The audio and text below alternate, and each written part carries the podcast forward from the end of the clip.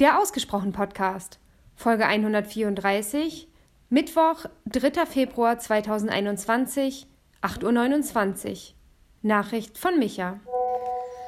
Ja, da war ja wieder mal eine ganze Menge Selbstreflexion und Bedachtheit und Gedankenfülle bei dir dabei. Irgendwie auch ein bisschen schwer, hatte ich das Gefühl, aber mh, hm, vielleicht habe ich das falsch rausgehört.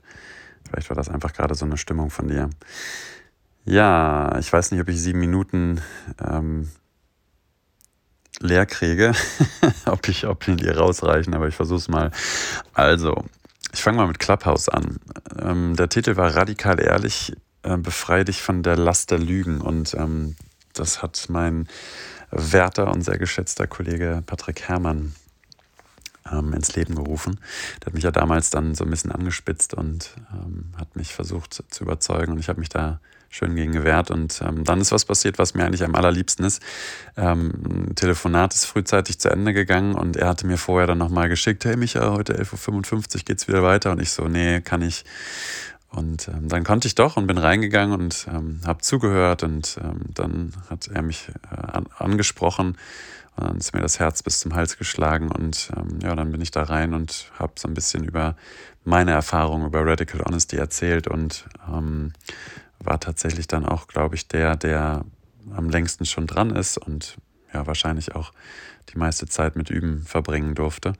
Und es war super spannend, weil da einige Leute sich wirklich auch getraut haben, das zu tun, was wir da angesprochen haben. Also Dinge, Dinge wahrhaftig anzusprechen oder anzusprechen, die wahrhaftig sind, Dinge anzusprechen, die gerade los sind. Ähm, und da gab es dann Geschichten über ähm, beste Freunde, die einen Schlaganfall hatten am Morgen oder am Tag davor. Wobei ich mich dann gefragt habe, warum der Typ dann in diesen äh, in diese App gegangen ist, vielleicht auch nur so ein bisschen zur Ablenkung, aber es war total berührend, ihn darüber ähm, sprechen haben zu hören.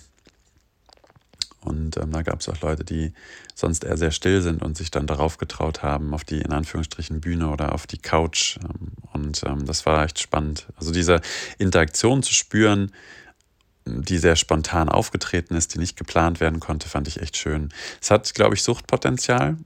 Das wäre so mein Resümee. Also wir waren da anderthalb Stunden oder ich war anderthalb Stunden dabei und die sind im Flug vergangen. Das war echt krass. Ähm, das war allerdings auch, weil ich, glaube ich, permanent, weil das war mein erster Kontakt, permanent noch so im, ähm, ich war so in einem Anspannungsmodus, weil ich nicht wusste, was passiert als nächstes. Ich habe dann, während ich da reingekommen bin, immer mal wieder auf bestimmte Knöpfe gedrückt, um zu sehen, was da passiert und hatte immer Angst, dass ich rausfliege, aber es ist alles sehr, ähm, sehr intuitiv. Und ich habe gesehen, dass da so viele in Anführungsstrichen wichtige Leute auch da rumfleuchen. Ähm, Vielleicht mit dem ähnlichen Gedanken wie ich, mal zu sehen, ob das was ist, äh, was da ein Potenzial ist, sich auch ein wenig Überblick zu verschaffen, vielleicht auch eine Bühne zu verschaffen. Ich bin mal gespannt, ob die auch in ein paar Wochen noch dabei sind, wenn sie Clubhouse als, ja, als Plattform nicht brauchen, in Anführungsstrichen, um irgendwie größer zu werden oder so. Ja, mal gespannt. Und ähm, ja, mich hat einfach berührt, wie da so eine Verletzlichkeit auch entstehen kann, so eine Intimität in so einem Raum. Wahrscheinlich dadurch, dass nichts aufgezeichnet wird, sondern dass alles das, was man da spricht, wie in einem normalen Gespräch dann auch sehr temporär ist und vergänglich ist. Das hat auch eine, eine Schönheit gehabt. Und ja, du sagst es mit dem Ruheraum, ist noch nicht so ganz verstanden. Mir macht der Gedanke Spaß, ähm, sich mit anderen zur Ruhe zusammenzutun. Und andererseits fühle ich auch eine Art Flucht in die Digitalität. Und ich habe mich tatsächlich gefragt, wie anders ist denn die Ruhe mit anderen wohl gegenüber der Ruhe mit mich, mit, mit sich selbst oder mit mir selbst.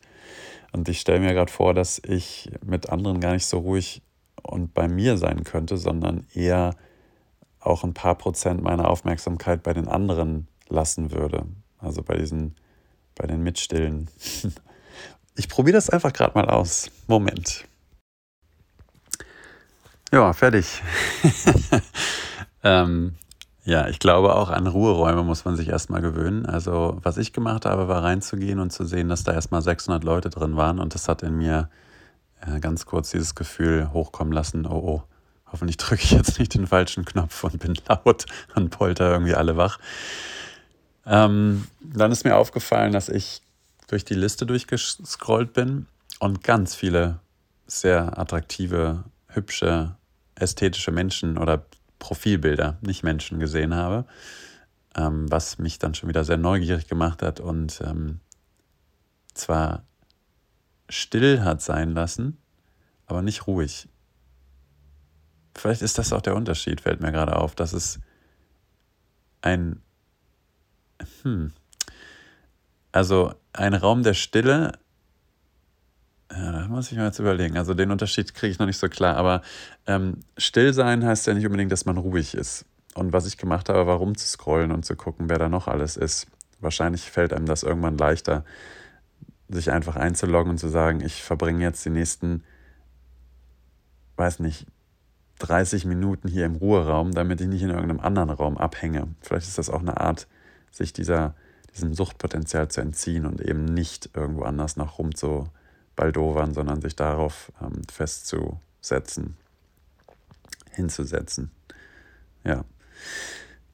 Interessant. Werde ich mal verfolgen.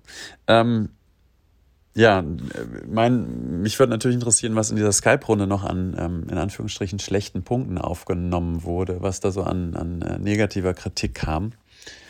Ähm, aber ich will jetzt auch nicht äh, zu sehr auf Clubhouse rumreiten und ähm, würde viel lieber kurz in Stille und in Ruhe mit innerlichem Tovabo unseren Jahrestag feiern oder nachfeiern.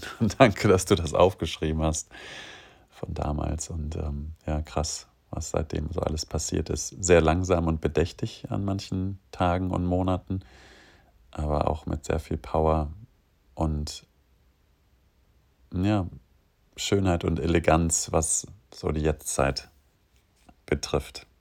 Danke dafür.